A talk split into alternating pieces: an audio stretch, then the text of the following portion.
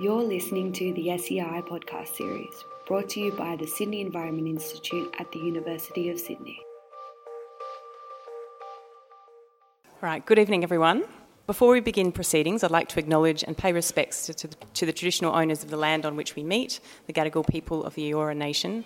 It is upon their ancestral lands that the University of Sydney is built, and as we share our own knowledge of teaching, learning, and research practices within the university, may we also pay respect to the knowledge embedded forever within the Aboriginal custodianship of country.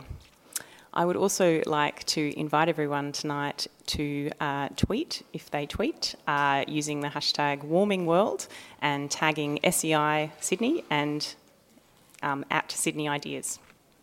All right, so my name is Frances Flanagan, and I'm the Research Director at United Voice, as well as being a research affiliate of the Sydney Environment Institute. And I'm here tonight to introduce the final instalment of our lecture series, Living in a Warming World, and offer a few brief reflections on the journey we've come through so far. This was a series convened with the intention of digging beneath the all too depressing national political frame and bringing together people who are getting on with the practical business of creating a more equal, democratic, and sustainable future for Australia. The speakers in this series have been people of a particular kind. They've been impatient they have refused to wait for national permission to start their work. They've been not enchanted by economic myths of rising tides that lifted little boats. They're not beguiled by corporate responsibility fantasies, the idea that it is possible to rapaciously extract resources from the commons and pollute with one hand, and somehow even up the ledger by giving generous community funds and charity grants with the other nor were they content with the transient offerings of togetherness most commonly available in our society, neither the pleasures of shared consumption of cheap material goods, nor the gratifications that come from consuming equally cheap political messages, the kind that are focus grouped and targeted to deliver a short term hit of reinforced assumptions, devoid of any genuine offering of shared democratic power or responsibility. Instead, we heard from people for whom the projects of building democratic solidarity, equality, and environmental rejuvenation were never separate, but were always inherently entwined and mutually reinforcing. People who immediately recognised that the transition to a 100% renewable energy system was not technological or scientific as a challenge, it was a political one, and a political one of a particular kind. It wasn't a challenge about flicking the switch from one energy source to another, it was about remaking Australia in a manner that offered both economic and political equality as never before.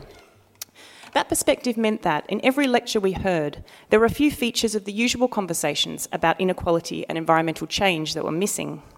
We didn't hear much about emissions targets and statistics, nor about international agreements, nor about communication narratives and words that work. Rather, we heard stories of places and the people who dwelled in them and the struggles they engaged in over how power was ordered and shared.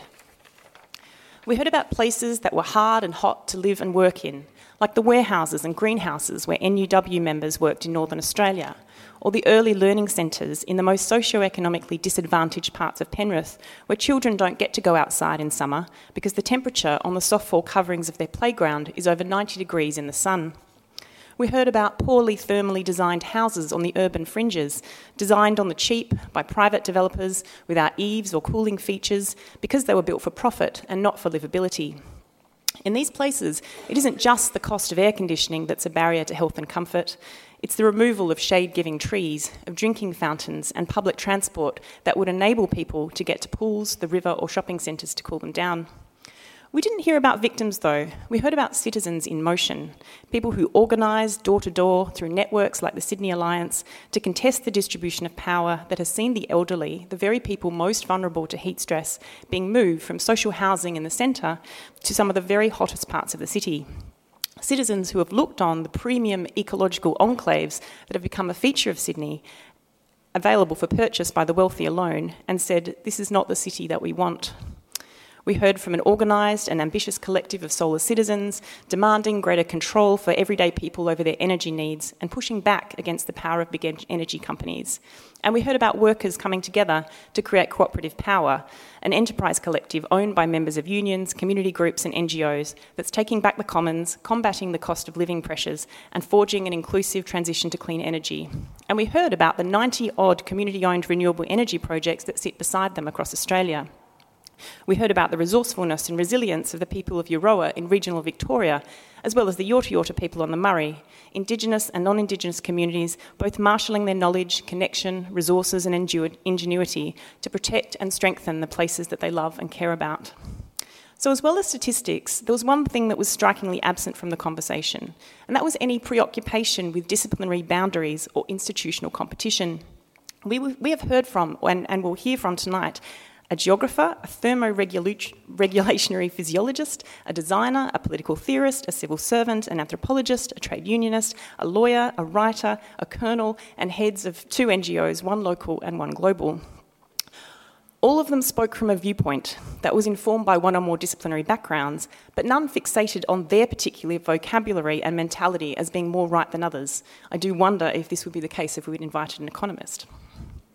What they shared was intellectual courage and the intestinal fortitude required to think about these knotty and joined up challenges and say, what can I bring from where I stand?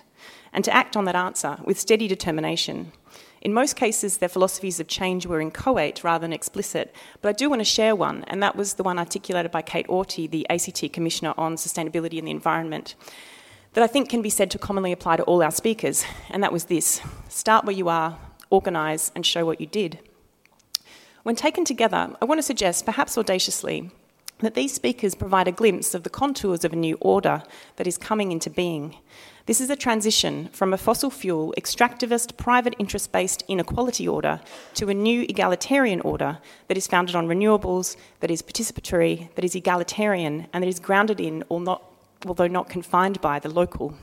Of course, like any historical transformation, it is not linear and it is not simple, and I would be a terrible historian if I suggested that it was wholly new. There are manifold and long historical continuities between the forms of participatory and non extractivist politics we've heard about in this series and both our non Indigenous and Indigenous pasts.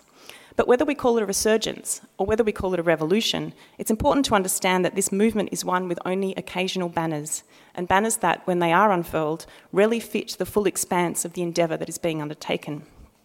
What is taking place is a shift on many stages in town halls and local libraries, around dinner tables, on rooftops and footpaths in the country where we live, and I suspect we'll hear tonight in a few office blocks, universities, and boardrooms too.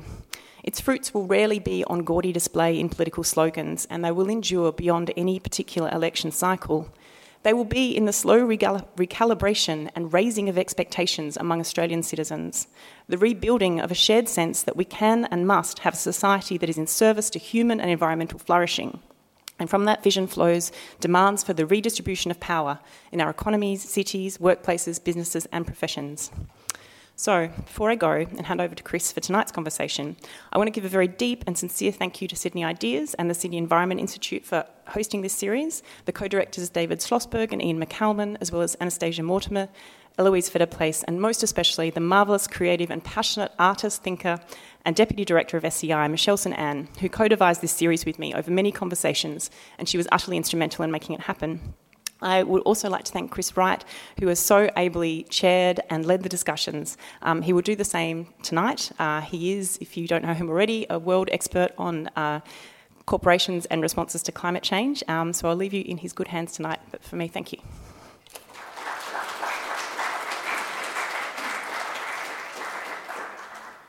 Thank you very much, Frances, for that marvellous review of the. Uh of the last three events in this series on living in a warming world. And um, thank you also for being involved in organising this and creating it because it has been a marvellous series. So, tonight, um, our speakers uh, and panel discussion are going to explore the vexed and, and, very timely issue, I think, of professional obligations in an age of, of climate change or climate crisis. Uh, and as you're probably, as we're probably all aware, um, climate change poses an existential threat to our society and our way of life and to many of the species that live on this planet. Uh, it also poses a grand challenge to organisations and professions in terms of what we do and how we see our role in a, a climate challenged society. Going back to the very definition of the classical profession is the idea of altruism and public service uh, from the sort of the classical professions of medicine and engineering uh, and law through to the more uh, sort of neo professions, I guess modern professions, accounting and professional services. Um, there was the core logic underlying the idea of the profession uh, around providing expertise for the common good, uh, for the public. The professionals must act ethically in accordance with relevant codes and standards. But with our society threatened with the collapse of the natural systems that support life on this planet, and the myriad implications of what that might mean for a disrupted Earth in terms of extreme weather events, uh, economic collapse, mass migration, changed disease vectors, geopolitical tensions and wars, uh, will these appeals to ethical behaviour be sufficient? Uh, for instance, in our current world, it's possible, is it possible to be an ethical professional whilst also providing advice that supports industries like the fossil fuel sector? I don't know if anybody saw the Senate inquiry this last week, uh, where uh, inquiry into the Great Barrier Reef Foundation, where a former head of Esso Australia proclaimed that we couldn't blame fossil fuel companies for climate change, it was all of us. Fossil fuel industries were simply providing the goods and services that we all demanded. Interesting take on sort of the ethics of the debate around climate change currently. How should professional standards and codes of ethics shift in response to the catastrophic threat that climate change now poses? How have certain professionals been implicated in perpetuating and legitimising environmentally destructive acts? And is indeed the classical uh, concept of the profession still relevant in a neoliberal era in which the dominant justification, in fact, the only justification it seems in the public debate, is the market and shareholder value? So, uh, can we, in essence, reclaim a more traditional altruistic conception of the profession acting for social and environmental well-being, even when this means saying no to profit and commercial expedience? So, these are some of the questions hopefully we'll be discussing tonight and looking at. Um, and we have an outstanding panel of speakers to, to consider these issues. So I'm going to introduce our three speakers now rather than jumping up after each speaker has spoken, which is a bit uh, disruptive. So I'll go through each of the three speakers, outline uh, uh, an intro for each of them, and then I'm going to ask each of them to speak for around sort of 10 minutes or so, um, after which we'll have a, a short sort of panel discussion and then we'll open up the floor to questions and answers. So our first speaker tonight is Anna Krien. Anna is an award-winning Melbourne-based journalist, essayist, fiction writer and poet. Um, her book, Night Games, Sex, Power and Sport, won the 2014 William Hill Sports Book of the Year in the UK, uh, and is in fact being currently developed into a TV miniseries. Uh, she's also the author of what I think is one of the best pieces of writing I've seen on the catastrophic coral bleaching on the Great Barrier Reef, her quarterly essay, The Long Goodbye, Coal, Coral and Australia's Climate Deadlock, which I would thoroughly recommend everybody reads if you haven't already. Uh, her other publications include Into the Woods, The Battle for Tasmania's Forests, Booze Territory, and another quarterly essay, Us and Them, on the importance of animals. And Anna is currently working on a novel due to be published early 2019. I think you're working on that today. yes. Okay. Our second speaker, David Ritter, is well known to uh, Sydney Environment Institute audiences. Uh, David is, of course, the Chief Executive Officer of Greenpeace Australia uh, Australia Pacific, where he's worked tirelessly over the last decade campaigning against the expansion of the fossil fuel sector. Uh, and he's an affiliate of both Sydney Environment Institute and Sydney Democracy Network, and the author of the recently published book, The Coal Truth. Uh, again, thoroughly recommended, uh, which explores our nation's fossil fuel fetish and the role of some professions in encouraging that madness. Okay, so as I outlined, the plan is for each speaker to speak for around 10 minutes or so, and uh, then we'll go to a panel discussion and then Q&A. So without further ado, please join me in welcoming Anna Krien.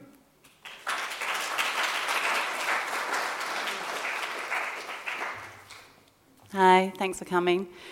Um, I haven't, uh, I'm not as polished as Frances, I'm afraid. Um, I, it was sort of these are more sort of my musings on what, it, what my professional obligations might be as a journalist to climate change and my professional obligations, full stop, as a writer. Uh, there's a fantastic quote that I um, like to live by when it comes to climate change, and it's by American journalist David Roberts, and he wrote, Climate change is not a story, but a background condition for all future stories. So it's my view that all journalists, not just the, uh, the niche of the environment writer, needs to understand the science of climate, climate change, the consequences, the ideological battle that we're currently dealing with, and consider how it affects their beat. And that beat does not necessarily mean that the small environmental bureau, which has become, I guess, not as a result of fault of its own, but probably due to mastheads and um, captain calls, um, a niche uh, topic that is sort of only merely meant to be relevant to, say, bird watchers or environmentalists. Whereas climate change, I think we all know, um, is a is a all-encompassing uh, issue that we'll, we all need to face. So uh, why isn't this done? I guess why isn't why do I not read the paper in the mornings and get the sense that um, climate change is the foundation of all the stories that have been written that day? And I guess because a it's hard, it's brain crunching work, it's complex, multifaceted. It's not just science. You need to understand business, economics, culture, health, uh, urban planning. Uh, good environmental reporting reply, requires a flexible mind to get a grasp of these issues and understand how they interlink. Um, when I was starting out as a journalist, I used to uh, do this kind of silly thing where I would lay the newspapers out and I would join the stories. So I'd go, oh, well, that story is linked to that story, and that story is linked to that story until the entire paper was borderless in the sense that I, and I'm not saying that you know, I, I, understand that traditional media needs to set a kind of boundary around each stories, but to me it was just fascinating how they were not ever just standing on their own. They all were interlaced, and they all had consequences and flow down effects to one another. And I think similarly, that's what we need in the media landscape today. We need people to make connections, and not to the overwhelming way that the internet seems to do, which is just puts you into a never-ending rabbit hole, um, to the point by the end of it you feel like you're brain dead. But um, there needs to be, you need to have a narrator, you need to have a guide, a good writer, I think, that's not just um, good at stats and good at facts and all that kind of stuff, but it's good at writing, uh, good at telling a story, good at breathing life into the story, at listening to dialogue, at colouring in the people and the characters and the loss, um, and reminding people what they had before they lose it. Um, and I guess, in a sense, that there is a reason why I think the New Yorker continues strongly today, why certain journalism uh, um, has that uh, ability and that strength and that reach, while others, you know, are literally just clickbait and continually losing their grip on the treadmill of journalism. Why else is climate change difficult? I guess because it's slow moving. Um, you know, you can't report on it like the stock market to a certain degree. It does not happen quickly. Um, there's also many people say, why don't we write about climate change? And people often will say, well, it's gloomy. Um, there's extinctions, oil spills, change your habits, dead trees, hard to grasp, as in parts per billion, full of future projections. Uh, and again, I struggle with this because it's not as if you look out into the media landscape and see good news. Um, you know, this is this is not a uh, journalists don't do good news. We do bad news, so we need to find a way to tell the story appropriately, um, not dryly and engagingly.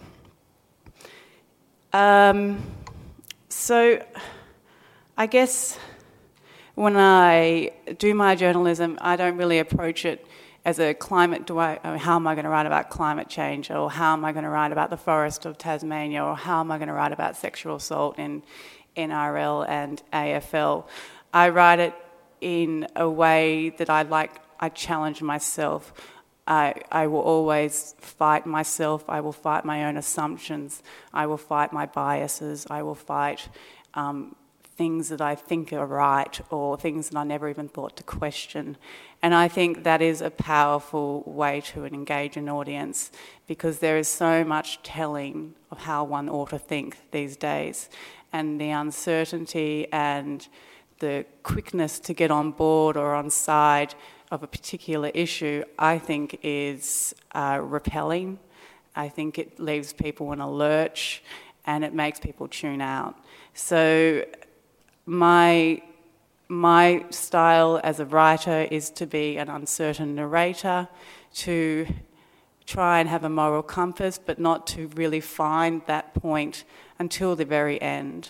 Um, it may be the feeling that I started out with, the instinct that I started out with, but I will challenge that instinct every step of the way.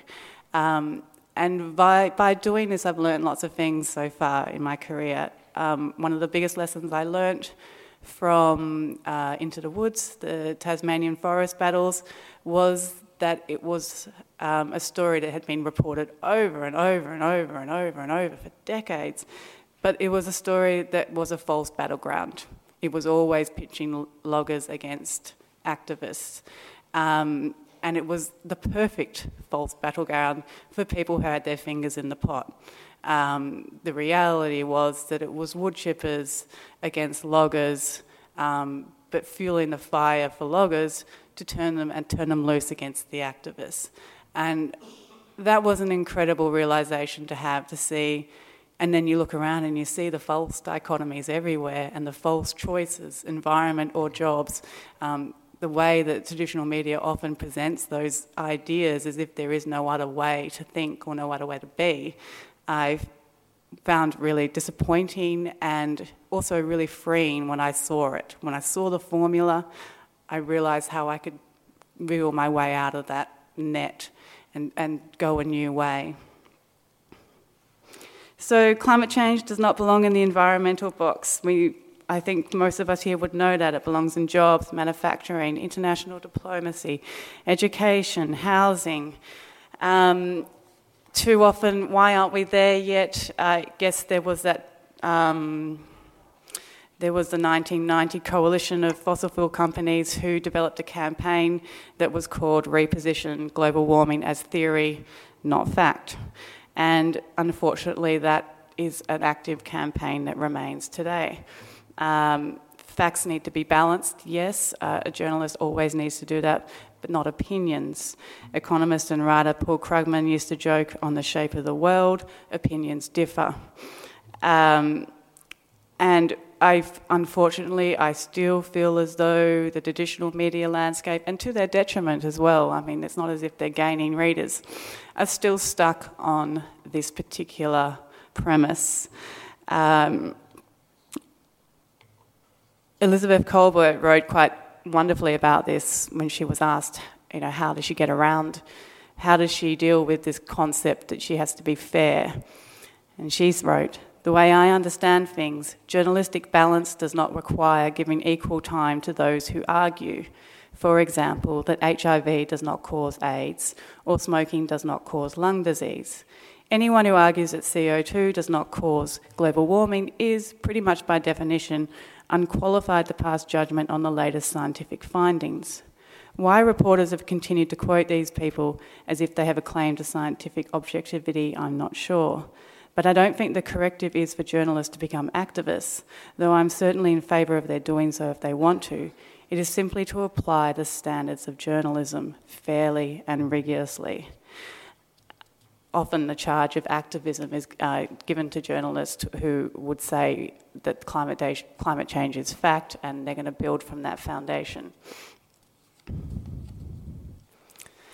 So, I had this interesting situation when I was writing the quarterly essay, and I was just mentioning before that I was so uh, cynical and um, had very little faith in politics, and I was also feeling like I'd hit the bottom. Um, and, you know, I, I guess you'd still call it this lingering hope. I just assumed, despite all the ridiculousness, we would have an energy policy in place by now. Um, but the bottom has not been hit, clearly. Um, so I did have these interesting. Quarterly essay has this great uh, method of answer and response. So there's feedback that's sent in, and then I get to respond to that feedback, which is really a fantastic form and. Um, not done enough, I think, in journalism. Not done, with, you know, it's done with trolls, but um, it's not done on an, as an intellectual exercise. And uh, it's a fantastic exercise for me and for any writer because you have to question yourself. You get these smart, intelligent uh, responses that challenge you. And, um, you know, I had one such a response that challenged me on my uh, summary of the energy policy and the energy climate and um, was um, accused of not talking about nuclear and putting that into the mix. So, and I think that's probably, again, where I find. So I had to think about this quite a lot. I did stomp around the house quite a lot because I do know that I, I did have a pile of books on nuclear and I looked at them and I said, I can't do nuclear. I am, I am already drowning as it is with information. Um, so I was aware that I had left out a pertinent angle of the energy policy. But then there was also another thought of saying, of my asking myself, so why did I leave it out? And then I realised it's about it's this sense of purity. There is no compromise, and there was this attack um, from this particular writer on the Finkel report, saying it was not it's not pure science. And I was and I thought about it and I thought about it. I said, yes, but it was as politically pal- palatable as it could possibly be for the time that we're in. And yet, it hasn't gone through. So, I'm just, in that sense, I just want to say that I think journalists should always um, contemplate their failings. And it's not a very uh, fun way to live. Um, and it's. Uh, but you don't see it enough in journalism. You don't see enough of, you're right, mea culpa, I want to go back, I'm going to look at that, but I'm also going to try and understand where, why I had that gap in my reporting and what was it that led me to that gap. So, as a writer, being an ethical writer, I think it's about being human, uh, having flaws to oneself, but also being incredibly and crucially aware of those flaws. Hence why I'm not on Twitter. Um, how I get very scared when someone says, please feel free to Twitter. Um, I, I, have, I, think we live in such a reactionary society, and I, am a big believer of the think before you speak, um, let alone think before you publish uh, um, ilk. And I think um, journalism is really struggling with this immediacy, and there's and uh, you can really trace um, many of uh, the failures of journalism, the rise of fake news, the degradation of democracy, um, distrust in poli- our political uh, landscape. You can trace a lot of it to the very fast-moving world that we're now in.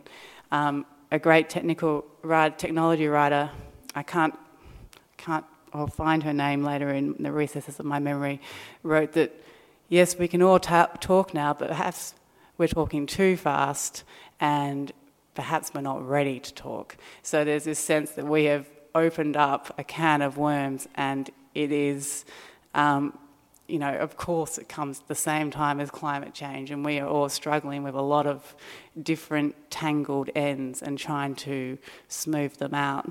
So when you consider smackdowns on TV shows like Q&A, um, which I call in the quarterly essay a punch and Judy show between the left and the right, um, you eventually you just come to realise that it doesn't matter if British physicist Brian Cox, who is irrefutably better placed to judge climate science, tells One Nation's uh, Malcolm Roberts that global warming is real and human caused. It doesn't matter because Roberts does not see the science. He sees the scenario in which all the Brian Coxes of the world are infinitely more powerful than all the Gina Rineharts. He sees a future in which a lauded Green senator might say, I told you so. And that's scarier than a planet with a fever. So when uh, Gina Rinehart uh, floats ideas that the economy is going to fail and people need to start um, considering that East Africans work for $2 a day and all that kind of stuff. When she says the sky will fall in on Australia if attempts are made to regulate and rein in the mining sector, well, she's right in a way. It will fall in on her idea of Australia. It will fall in on her idea, um, the country, her father, the grazier, iron ore magnate that he showed her what lies underneath. Underneath it is, it is at risk for her. Laying out the red carpet isn't just about profit and growth, it's about entitlement. So the worldview over climate change is a crisis at a crisis point. Holding one worldview are those who see global warming as a profound threat and feel a responsibility to mitigate it. And within this, there's also a palpable sense of excitement about the opportunity the crisis may bring to reset global priorities so that profit is not centre stage. And it is this latter notion that those holding the opposite worldview fear. They do not feel threatened by climate change, but by the proposed solutions to it. So it's ideology. And that's a truth in itself. And until I think the traditional news media landscape acknowledges this identity politics, this ideological warfare, these culture wars. I don't think we're going to get anywhere on the coverage of uh, honest coverage of climate change. So, in a sense, engaging in conversations about precautionary principle and the role of uncertainty and skepticism in science hasn't worked. And it's said that climate change journalism needs stories not data, not statistics, uh, to get through.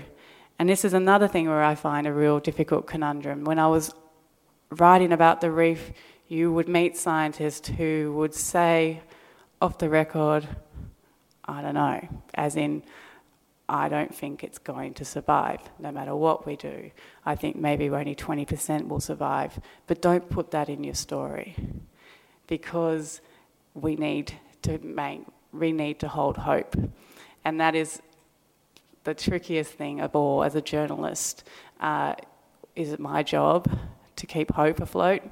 Uh, is it my job to lay out the facts? Or is it my job also to say some people are gloomier than others? Uh, and I still wrestle with that quite often.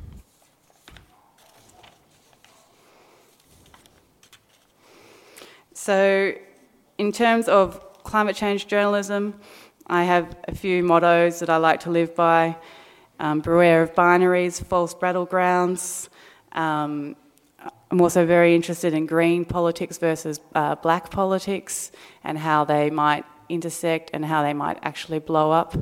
Um, in considering, say, the, the thesis of Marcia Langton when it comes to um, you know, the quiet revolution, Indigenous people, and the resources booms, which I found really uh, illuminating and could understand it from a very different perspective afterwards.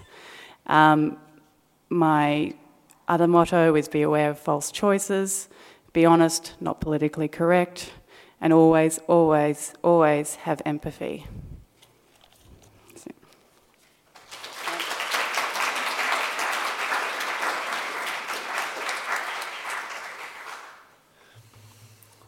Feel ever so slightly bad having been exhorted to always have empathy, to approach the lectern wearing a t shirt that tells our new Prime Minister, that is, unless something unexpected has happened today, uh, to get his hand off it. Um, not a lot of empathy there.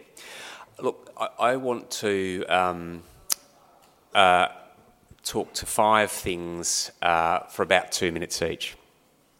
Um, and each of those bears upon the question of professional obligations in an age of climate change. Um, the first is really uh, reflecting on a lunch I went to early last year at uh, an event convened by an organisation known as the Association of Associations. Does anybody know the Association of Associations? Tell me you do. No, of course you don't. So, the qualification to be at the Association of Associations is that you must come from an association that represents other associations.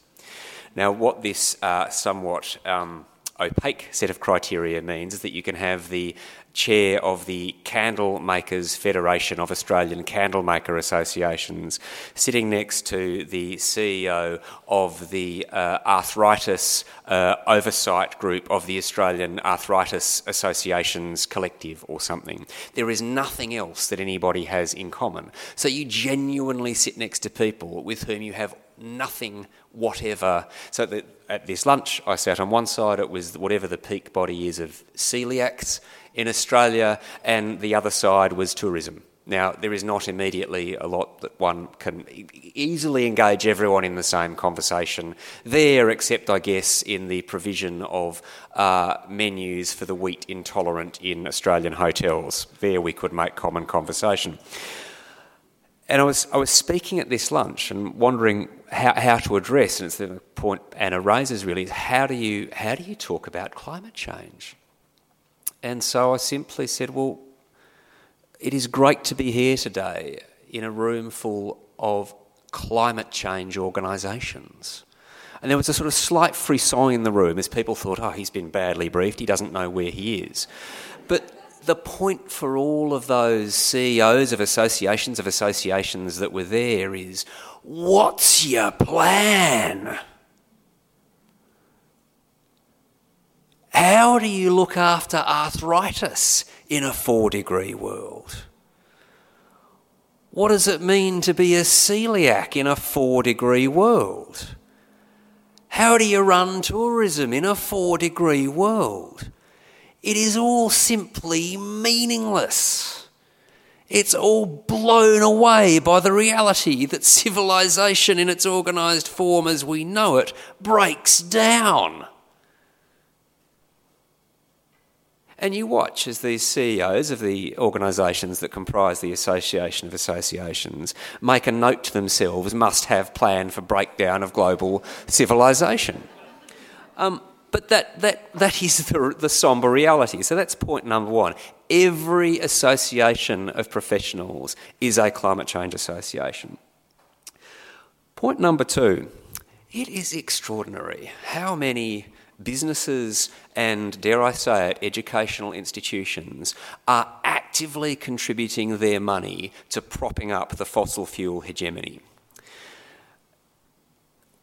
When is the last time that all of those associate members and members of the Business Council of Australia or APPEA or the Minerals Council actually checked out what their dollars were doing? Let us use an example that is close to my heart. I am a proud graduate of the University of Western Australia. What I learnt from the historians and lawyers in that place, and indeed from my fellow students, continues to inform what I do and what I think every single day. I loved the lectures there. I was married in the grounds of that university. It has a spiritual meaning to me. Its motto is seek wisdom. So, why is that university an associate member of the Minerals Council of Australia and of the Australian Petroleum Producers Association? Organisations which have, in a persistent way, lobbied to frustrate progress on climate change in Australia and to nobble the charities that advocate for action. Why? It is a disgrace. It is an absolute disgrace. But it doesn't simply apply to my university, the University of Western Australia.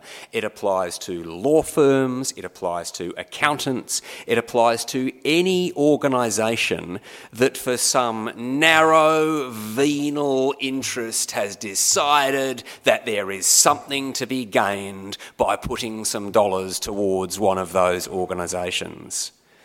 And anyone who belongs to any of those organisations should be questioning that egregious misallocation of resources. Point two. Point three.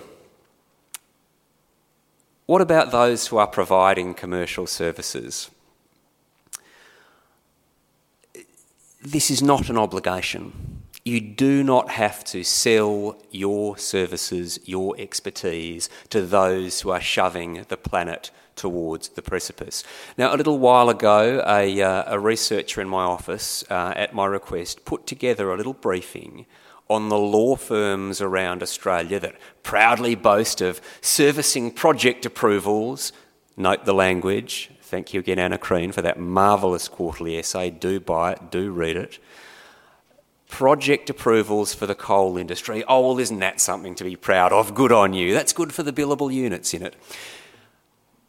You do not have to sell your services and sell your labour to industries that are driving us towards the end of civilization as we know it. And the good news there is having uh, put together this book, The Coal Truth, that, that Chris mentioned earlier on, that was published earlier this year. And I've done a series of uh, book events around the country around it. And quite a number of times, I've had people sidle up at the end and describe to me an act of what we might term professional resistance, by which I mean not paid resistance, but the resistance of someone in their professional context.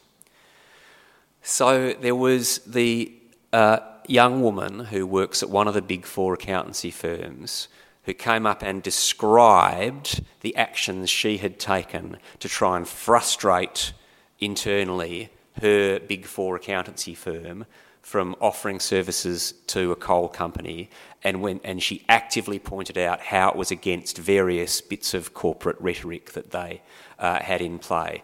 That is an act of resistance. There was the uh, person who worked for an IT company who told me that their inform, in, internal policy was that they simply did not pitch for any work at any fossil fuel company. That was simply a decision that they had made. An additional person, a third person who came up and said, in the context of her business, she had interrupted a tender process and gone to the partnership to say we should not be tendering for this work because it was a controversial company. And I said, Oh, which company? And she said, Adani. Now, these are steps being taken by Australian citizens in their professional contexts which add up to a mass denigration of the social license of the fossil fuel industry, and as such are extraordinarily important. And we should talk about them without mentioning names in order to normalise them. Because this is what is necessary all, not all of this work can be done by Greenpeace activists up flagpoles in Canberra or people who are employed to work for ACF or GetUp or Greenpeace. There have to be these billion acts of everyday courage, of everyday resistance in normal professional contexts. Final two things to say, and that's my five points. So the, the, the fourth one is a specific comment about the law. I'm very sorry, we've got a fantastic replacement, though I'm very sorry Sarah Barker isn't here to talk about this this evening. But my very quick take on the law is this. If you are a lawyer here, or you are in some way involved in this profession, and you look back on the 21st century and we fail to halt runaway climate change, what exactly was the point of the common law?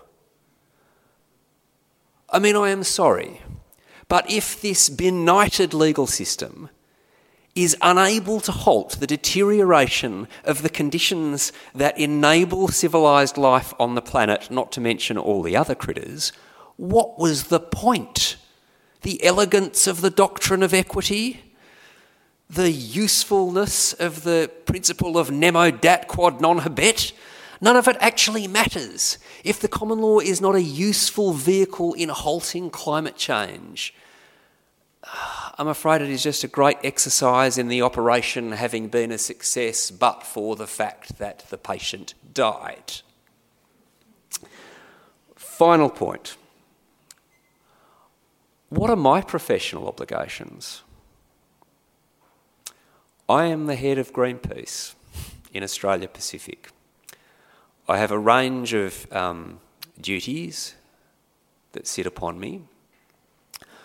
And I wouldn't like you to think that this is all an exercise in saying other people need to think about what's happening on their desks and their monitors. In the way that Anna has described, my job is to sit daily with the, the knowledge. I get a digest every morning that is the latest in what we know about the state of the world. Uh, I do believe the obligation is to, to tell the truth, but I also know that the future is unpredictable. uh, Greenpeace doesn't take money from government or business. We exist only because people want us to exist. We're a movement of people. We communicate with around a million people who are part of the Greenpeace movement in Australia and the Pacific. I've got a book uh, that sits on the shared desk we have at home uh, called the Greenpeace Global Warming Report, dated 1990, and it talks about the need for urgent action. I, every day, sit with this professional dilemma of what the hell do we do now? Every day.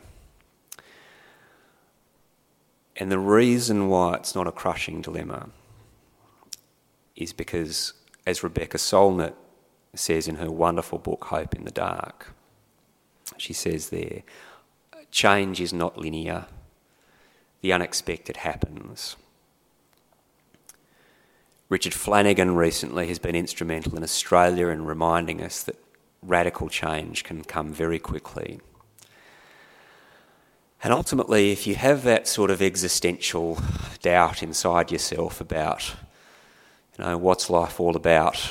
Well, if nothing else, if nothing else, this moment of climate change gives the most profound of answers to that.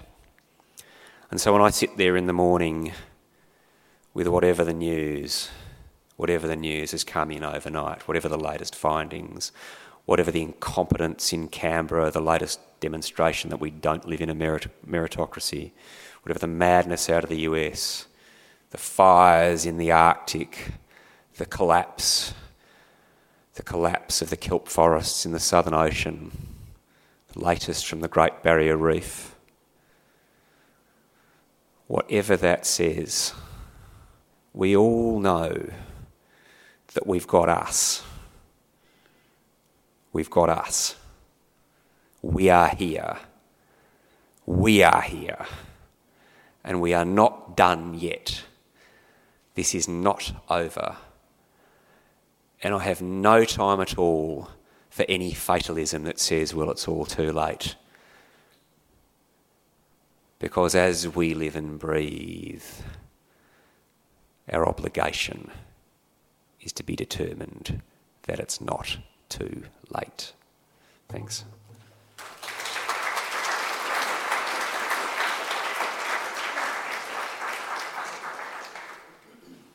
Three excellent speakers, so much, so many issues raised, so much to discuss. So I might ask our three speakers to come up to the podium and take a seat.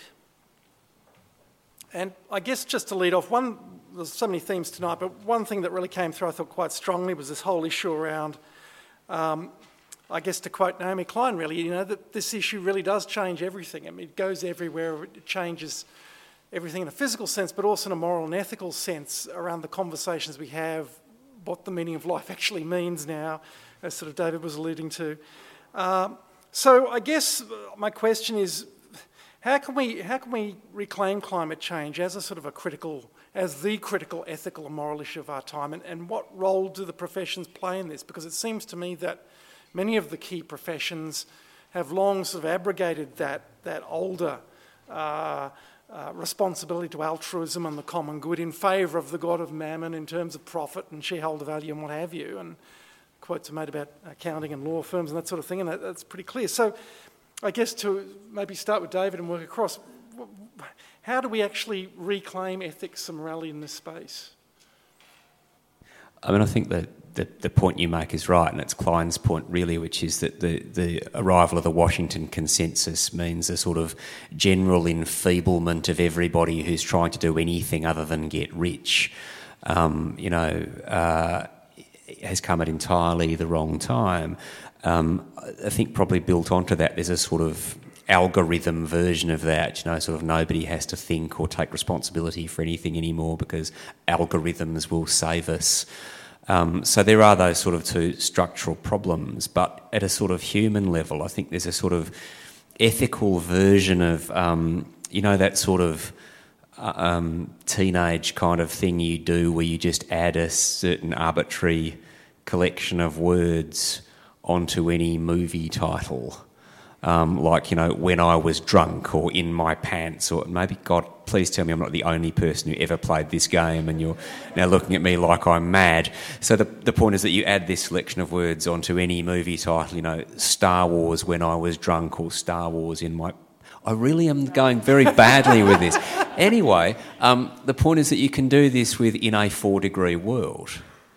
And it means you just, if you do that in sort of everything you do, it just starts to overlay in a way that it can't be avoided. So, you know, take, for example, the, the, the wonderful contribution that all Morry Schwartz's publications, all the Black Inc publications have made. You know, they really, including the quarterly essay, they really have preserved something for us. You know, they, you know, climate change, but, you know, even there, the most recent issue of, of uh, foreign policy or foreign affairs, I forget what it's called. There's a hundred pages about Indonesia that doesn't mention deforestation or climate change. I mean, it's it's it absolutely staggering. So you know, instead of when I was drunk or in my pants, try in a four degree world. I don't think anyone knows what you're talking about with this one. um, I guess in terms of how to uh, move forward. Um, I guess I feel, in the sense, I, I, I, can only sort of speak for myself as a, a journalist and not have quite as much gravity as the men on either side of me. But um, there's this. I think it's in terms of journalism, we we need to press restart. Obviously, I think the one good thing that's come out of Trump in America is that journalists seem to be doing their jobs again um, and quite vigorously. Uh, and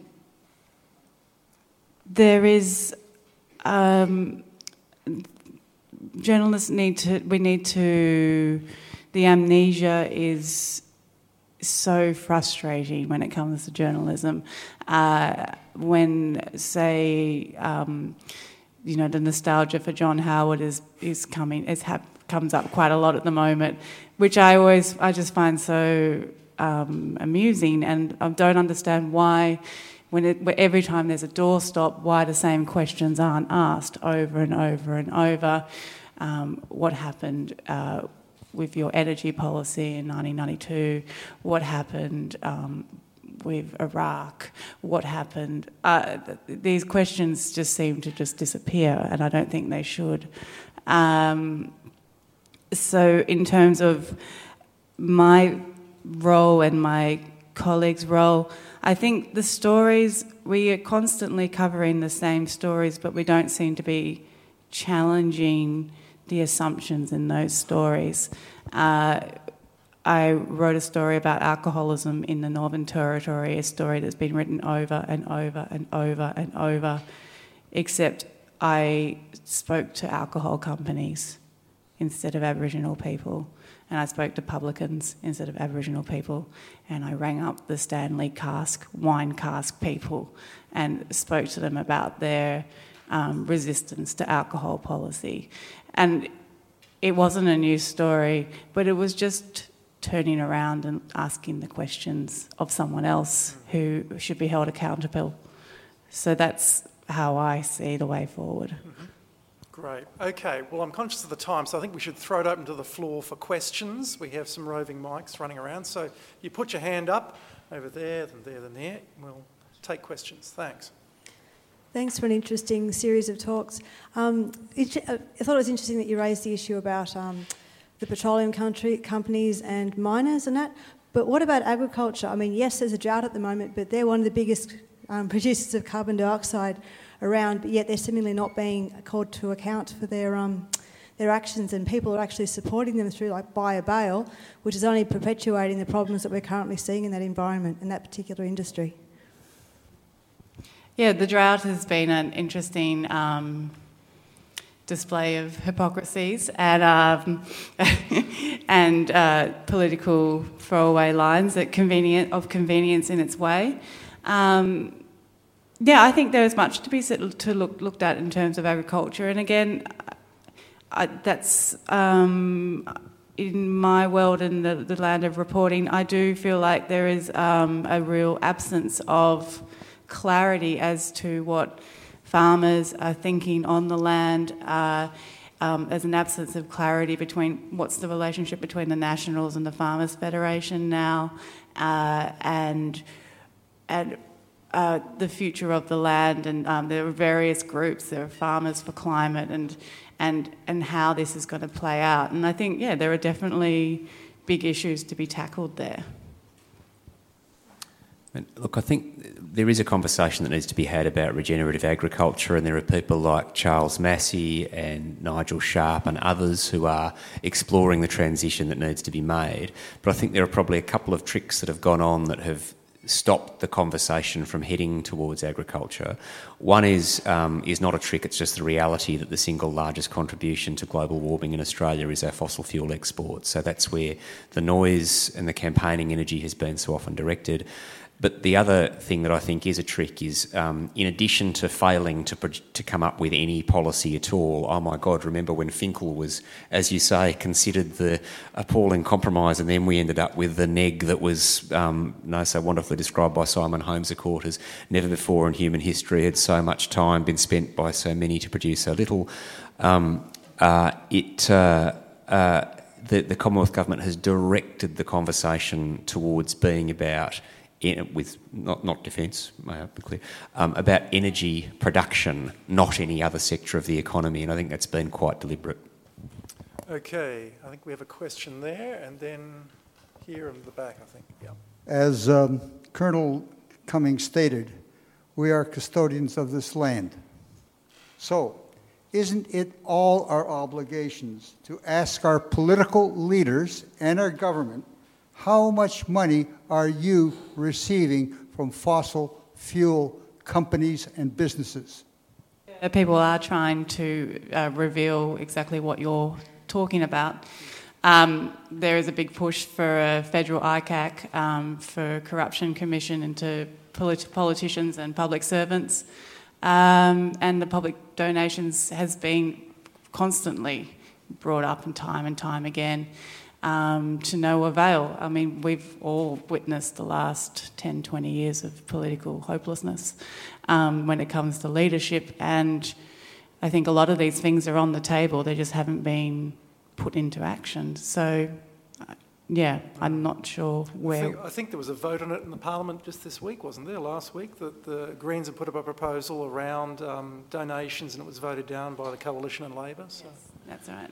Yeah. Yeah. I mean, the root cause of climate change is the the failure in governance in democracy. But I mean, I don't. Far from. Uh, just specifically in relation to public servants, I actually think we owe an enormous debt of gratitude to the public servants who act in the public interest and, and, are subject to the whims and winds of politicians and who have put up decent policy for decades and have seen it destroyed by the sort of venal ship of fools that, that are elected to the parliament. I mean, I really, I'm not just sort of just saying that for your benefit, Ian, but I, I, I do think, you know, hug a civil servant when you get the chance because they've been doing their best. We have a question here, uh, and then next to it. Thank you. I'd just like to mention Michael Moore this morning was interviewed by Democracy Now, and he said, um, It seems to me it's a race now, whether it's going to be nuclear war or climate change or maybe just another era of fascism that overwhelms us. You know, which, which one will get us first? But he said the Trump sort of side goes for the head wound, and our side, more people like all in this room, I imagine, and environmentalists and people who are intellectually approaching things, uh, go for pillow fights. And so I thought that was, if anyone wants to listen to that, that's very good. But I do radio journalism, and I just can't understand why the media don't follow the really good story. It's not to give hope, but it is about resistance. So I heard Waleed Aly on the radio the other day saying, well, why doesn't someone do something? The problem is no one's doing anything. And I'm in community radio, and I get people ringing me up from tripods over the coal lines, stopping the coal trains in Newcastle. And they're only reported in the Newcastle Herald, a tiny bit on the Radio National. But why isn't the media reporting that? I think it's a cultural question. Are we not interested in this? I find it a thrilling story. I admire those people. And the Greenpeace has a long history of doing that sort of thing to get public eye, but eh, you can only get those public um, dramatic events occasionally, but it has to be backed up by a huge swell of people saying, Yeah, I get it, I'm with you. So, so the question is around why we're not having this discussion around climate change in the media more generally. Yeah. Oh, and the other one was the 10,000 farmers in the streets of Sydney just about, I can't remember how long ago, about coal seam gas and coal, about six months ago. Aboriginal people in the front, it was hardly reported 10,000 people. They'd been sort of gearing up for that for six months. Lock the gates. Anna, any thoughts on the journalism side and the media side about the conspiracy of silence on climate? On the what, sorry? Conspiracy of silence on climate, possibly, or? Oh, I, I'm not sure if it's silence so much as noise. Um, there's so much noise out there. I mean, I think they, those things were reported on, and they were probably reported on by good reporters. But then another, then the next story chomp, chomps in. It just they keep on coming. Um, you know, we, we're in a 24. We used to think we were in a 24-hour news cycle. I don't know what we're in now, but it's sped up so fast. It's near impossible to keep track of. It is, and I think that was reported. I remember reading about it. It's, but I mean, that is that's a that's an act in itself, and I think that's an important act. But there, we need more acts. We need tripods. We also need, as you say, resistance in accounting firms. Um, not all of us can get on tripods, and we need to understand that there are different types of heroes in this world and we can all be heroic in our own small ways. Okay, we've got two people patiently waiting, so I might ask you to ask your questions together and then we'll get responses given the time. So ask one and then the other, and then we'll go to response. Hi, I thought this was uh, fantastic. Um, I, uh, I'm, I'm the director of a mid-sized advertising agency of almost 20 people, and I'm fascinated by behaviour behavioural change, and how people make decisions. My agency might make the right kind of ethical decision to choose to work with certain clients and causes, but uh, my, my, my, my sector and my industry is notorious for not having the same ethical framework. So, how do you unite a fragmented sector and industry to actually have a certain standards that's, that, we, we, that a, four degree, a four degree world should expect. And the second question. Um, Dave, this question's for you. I just wanted to know your thoughts on the divestment movement and is that where your hope lies? Because I see a real dearth in corporate leadership, whether there's a fiduciary obligation or not. Um, and I wonder if, is that is that propelling uh, change at a pace that we should be uh, investing our energy in? Um, well, look, I think divestment is one tool in the toolbox. I would certainly encourage it, but I think um, we might we might extend out the principle to a broader social divestment, which is really the sort of um, the point of encouraging everyday acts of, of resistance. That that no no business is able to function ultimately when community consent is withdrawn. You know, if you can't get a, it is perfectly lawful to discriminate against a business on the basis that they mine coal. So you don't, it should be difficult to get premises to have offices. It should be difficult to find anyone who'll clean those offices. It should be difficult to find anyone who'll write a contract you know, the, a broad scale social divestment, but it doesn't, and I want to stress this, it's not, it's not wanting to do it in a sort of spirit of, of gotcha or domination or, you know, anger for anger's sake. I mean, it's almost in the spirit of sorrow or with a, with a hand out saying, come out of this, come on, we need you in other things. You know, it's time to get out of this industry.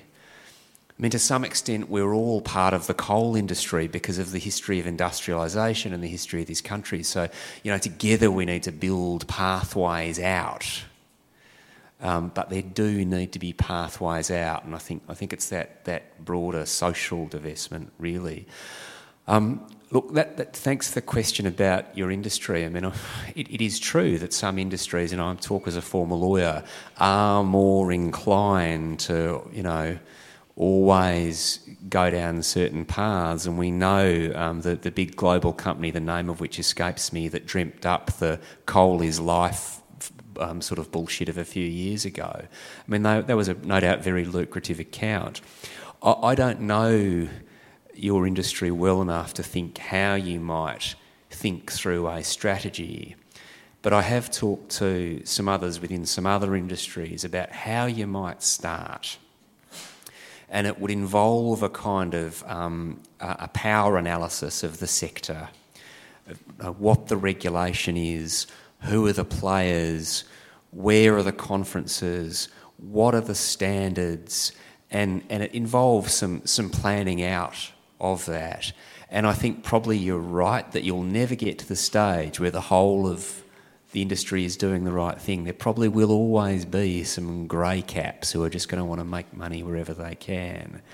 But I think that's, that's how you agitate the, the change of, of the space. It has to be that kind of methodical way. And I just, you know, if, if I heard you right, I thank you and your business for that act of leadership in saying, we're not taking that kind of coin.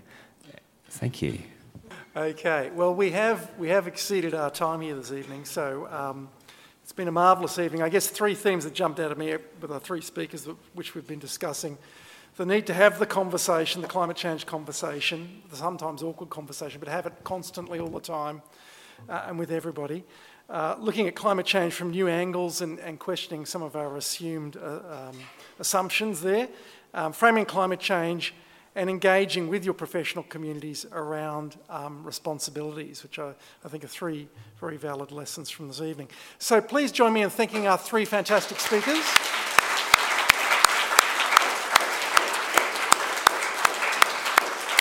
And I would just lastly like to thank again SEI and Michelle and Frances for all your work and, and everybody else in making these four talks so fantastic. Thanks very much. Have a great evening.